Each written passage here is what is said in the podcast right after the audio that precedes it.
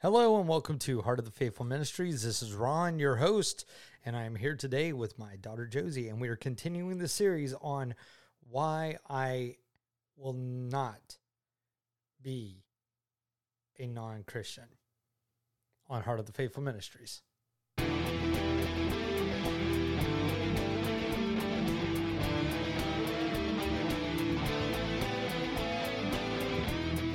Hey there, Josie. How are you doing? I'm good, Good, good. I'm glad to have you back. Thank you so much. and I'm glad to be back. I'm glad we didn't run you off last time. so, anything interesting? The the week week has gone by. Anything interesting with you besides having some some problems with mom and everything? Not much. Not much. I gotcha. Kind of a lazy week. Kind of a lazy week. I gotcha. Well, that's okay. Nothing wrong with that either, right? Okay, so we are talking about my story, and I brought you in because I wanted to make sure that I told somebody my story and get your reactions to some of the events that have happened in my life. Now, one of these events that have happened in my life um, happened early on in my Christian life. Okay. I want you to imagine, just as a recap, I didn't have, remember, I didn't have any Christianity in my life at all.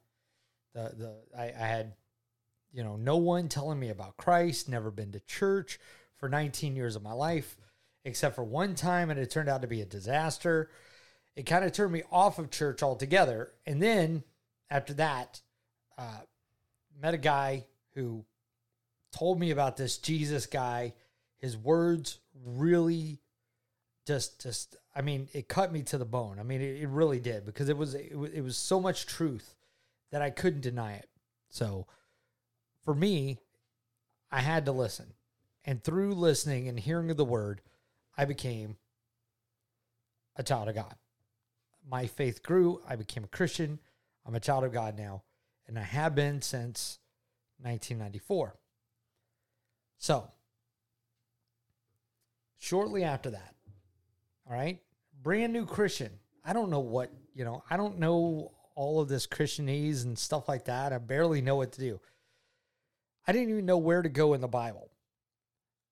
Here's the funny thing. You remember how I told you that when I went at nine years old to church, The book of John 1. the book of John one, exactly, where where they said, open the book of John, and I told them all I have is a Bible.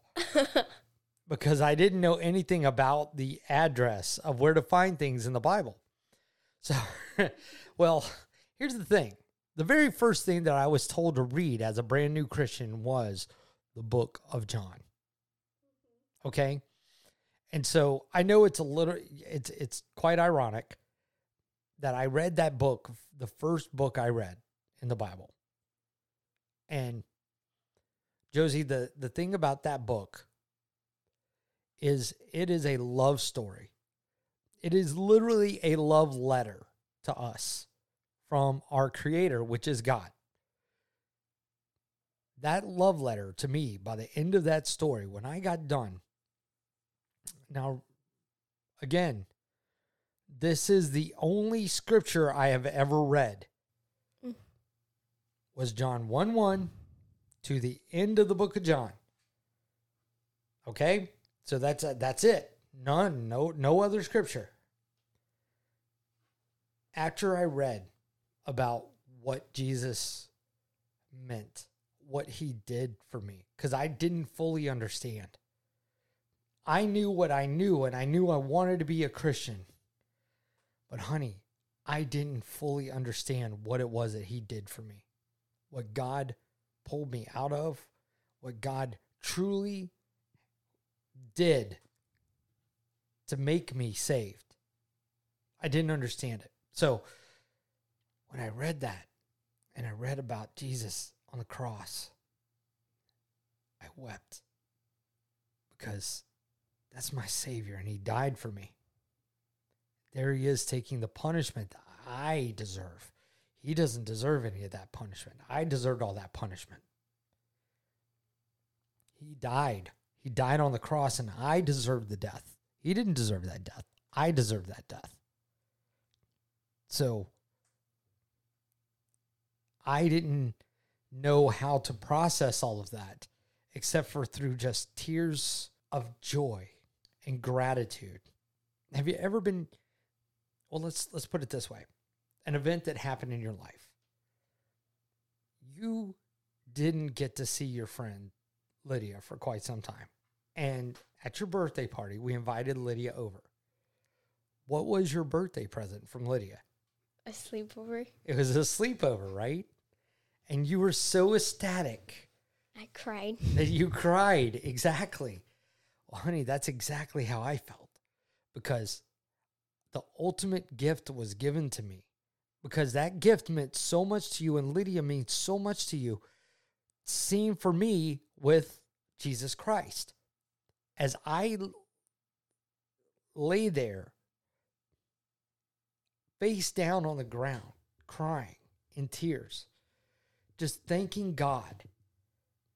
Thank you, thank you, thank you, thank you, thank you, thank you, thank you, Lord, thank you, Lord, thank you, Lord. That's all I could do. I just, I, I didn't know what else to say, but just thank you. I love you, Lord. I love you. Thank you. I love you. And God did this. I, I, I, I can't explain how it happened or, or what actually happened. Okay. Because have you ever heard of someone say, well, God's talked to me? Have you ever heard that? I might have like a couple times. I like don't know. like God told me to do something or well, yeah. well, for me I heard from God. And, and I know that sounds weird, but it wasn't like a voice. It wasn't like this is God and I'm telling you to do something, you know? it wasn't like that. But in my head, all of a sudden, open the book of Romans. And not only just the book of Romans. Remember, I only knew of the book of John. But not only was I told to open the book of Romans, but I was told to go to a specific verse, which was Romans 13:10, which says this. Remember, I'm telling God, I love you, I love you, I love you, I love you, I love you. And this is his message back to me. It said, Love does no harm to a neighbor. Therefore, love is the fulfillment of the law. And all I could do, I mean, if you thought I was crying before, I was absolutely bawling after that. Because God, that was like God saying, This is where I want you to be. I want you to be in love with me. I want you to have this relationship with me. This relationship, like you and I. You are my daughter, and I love you very, very, very much. And I know that you love me too because you tell me all the time. Like at night, I say, I love you too. Exactly. But what would it be like if I never told you I love you? Quite sad. What would it be like if I never even acted like you were here? Very, um, I don't know how to explain it. It's kind of crushing, isn't it? Yeah. So, so do you think that's a good relationship? No. No, it's not. Think about it in the way, like if if your mother and I were that way, if mom just acted like I didn't exist every time I came home, she just pretended like I didn't exist. That's not a good relationship, is it? Nope. Well, I know a guy who, um, which you know, I always have stories for stuff. this one in particular comes down to a man. He's a Jehovah's Witness, and his name was Aaron. Wonderful guy. I used to be a car salesman with him. We used to sell Hondas. Because your email was Honda Ron. That's why my email, yes. So for our time together, we talked about our faith back and forth, back and forth, back and forth. And my questions to him, because I was still kind of, you know, I wasn't a new Christian, but I was still kind of a new Christian. And I asked him several times, I said, you know, why, why, uh, why do you believe this? Why do you believe that? Why is this going on? Why is that going on? You know, between the, the Jehovah's Witness versus the, the, the Christian faith. Why is Jehovah's Witness considered, you know, not Christian? and we you know we were going through all of these things and i was asking these questions and i, I didn't realize that this was apologetics that's what apologetics is, is is trying to to make a defense for god and i didn't understand that you know that they believed that jesus was little god jesus wasn't a real god he wasn't god god he just was a little god you know and i told him i said look i mean the Bible says this, this, and this about Jesus. Why don't, you know, why would you not believe that? And so here's the sad thing. In the end, Aaron looked me in the eye and said, Ron, I would love to become a Christian, but I can't because I've got a 10 month old daughter at home and all of our family is Jehovah's Witness. And if I become a Christian, I will not be able to even walk on the same side of the street with my family. I can still live in my house, but they all have to pretend that I am dead. Every single one of them. And I will never be able to have a relationship with my daughter. How sad is that? That is horrible. It is horrible. Well, here's the thing that I just want to put out there they were willing to do that to Him because of their faith. But we do that to God because of our lack of faith. We don't pretend, we, don't, we, we just pretend like God doesn't exist and we just go and we do whatever we want to do. And we don't invite God in to do things with us. We don't think of God as being here, you know? We don't think of God as being this everywhere being. Like he literally is everywhere. You cannot go anywhere. You can't like, you know how, you know, some some Can't hide. people yeah, you can't hide. Some people might go into the cabinet and take one of their sister's lows, you know, or something like that for for diabetes. It's supposed to be for their type 1 diabetes, but that low, which is usually a pack of gummy bears or or mm-hmm. or a juice, right? Or something of that nature. It all of a sudden disappears, right? Yeah. Yeah. Well, guess what? You didn't get away with it, whoever it was. I'm not saying who. You didn't get away with it because God saw it. You cannot, you cannot do something in secret with God. He's uh, he's there. He's uh, he knows all things, but we pretend like he can't. And by doing so, we separate ourselves from him, and we put him on, like at work. I'll go to work and I'm going to go to work and I'm going to do this job and I'm going to do it myself. It's my work. It's my job. I'm going to do it. I don't need God in my work. You go away, God. You don't need to be here. This is my work. What are you doing? Don't be don't be don't be you know, trying to to to creep in on my territory here. I'm I I handle this, God. But that's not the way God wanted it, right? God wants to be a part of your life. And that's what he was telling me at that time. When I got that message, when when I read Romans 10 13, it was amazing. It was absolutely amazing. Because here I was screaming about love, and here I read this passage about love. It was incredible. Later on down the road, I got invited with Ken, the guy who led me to Christ. And he did this crazy thing. You know what he did for fun? He went out to the bars. He went out to the bars and he stood in front of the bars and he started proclaiming the word of Jesus Christ. So, all of those people that were standing in line to get into these prestigious bars in the middle of, of a little place in, in, in, uh, in Atlanta, we would stand there. Ken would start preaching. As it was in the days of Noah, so shall the coming of the Son of Man shall be. Is how he started his message. And he his story is amazing because he was he was not brought to Jesus Christ through a preacher or a person who led him to Christ. He was brought through a night of total drunkenness. And he was so desperate to be sober and healed that he just started crying out to Jesus. He just started crying out to Jesus over and over and over and over again until Jesus, all of a sudden, he was sober and he believed in Christ and he was saved. That man stood in front of those bars, not telling them don't drink, but that they should not be given over to their drunkenness. Because he knew that those people were serving their God, which was the God of alcohol and, you know, the, the devil's little playthings, you know? Yeah. Because is alcohol necessarily bad? No, not really. Is a gun bad? No, not really. Is a knife bad? No, not really. Need to cut the meat. Exactly. Need to shoot the animals for your meat. Absolutely. Sometimes people just want to drink for a little bit.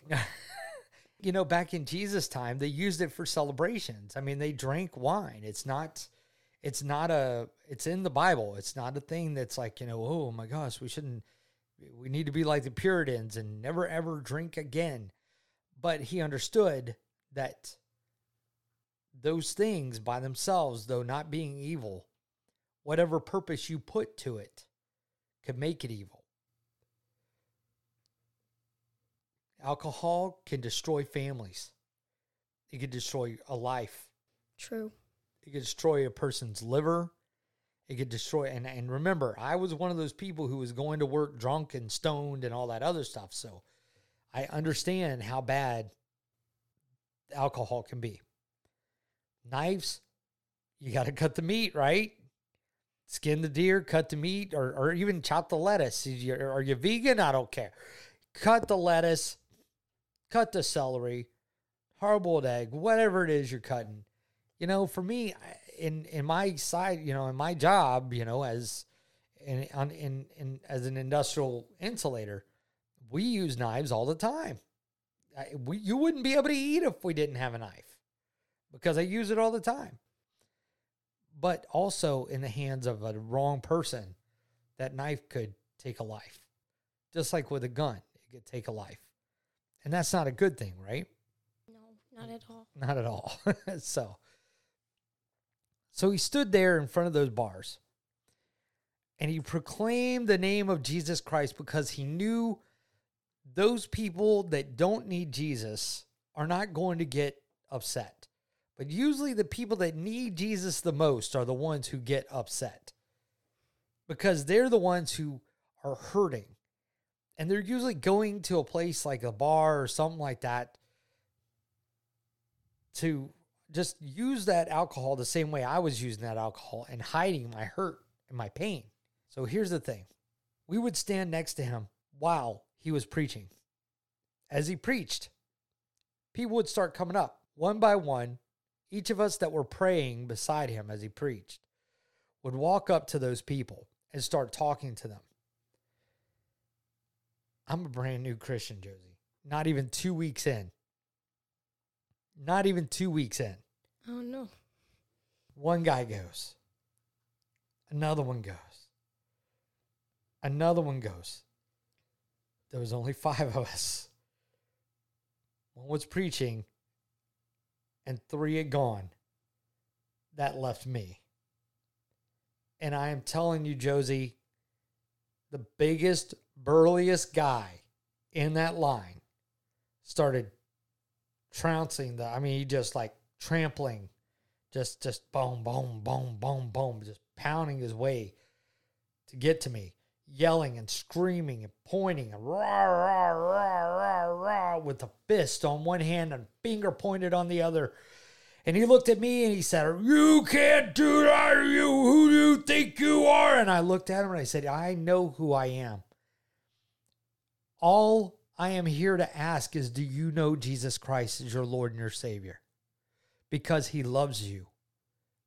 And I am not here to hurt you or to hinder you from going in there, but to tell you that God loves you.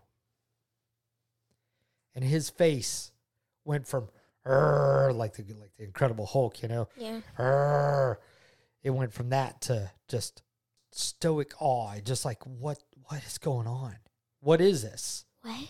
Yeah. So so this so I, I'm telling you, I, it was like a charging bull, and it was stopped with the words "Jesus Christ loves you," and that was uh, my my adrenaline was so high, and I talked to that guy for a few minutes and everything, and we gave him a pamphlet. They they call them tracts. you gave him a tract and he took it and, you know, whatever he did with it, he did with it. But he didn't give his life to Christ right then. No one gave their life to Christ that night. No one there did. And he, you know, they all went back into line and they they got into line after Ken was done and we all left. Walking away from that, I saw these two girls and they were stumbling. They were stumbling. And I walked up to them and I approached them. I said, Hey, how are you? They said they were fine. I said, I just have to tell you something. I just gave my life to Jesus Christ two weeks ago. And it has been the most amazing thing to ever happen to me. And I just want to tell you, I just have to tell you that Jesus Christ loves you and wants to have a relationship with you. And he wants to give you the joy that I have right now. And one of them sat there in tears.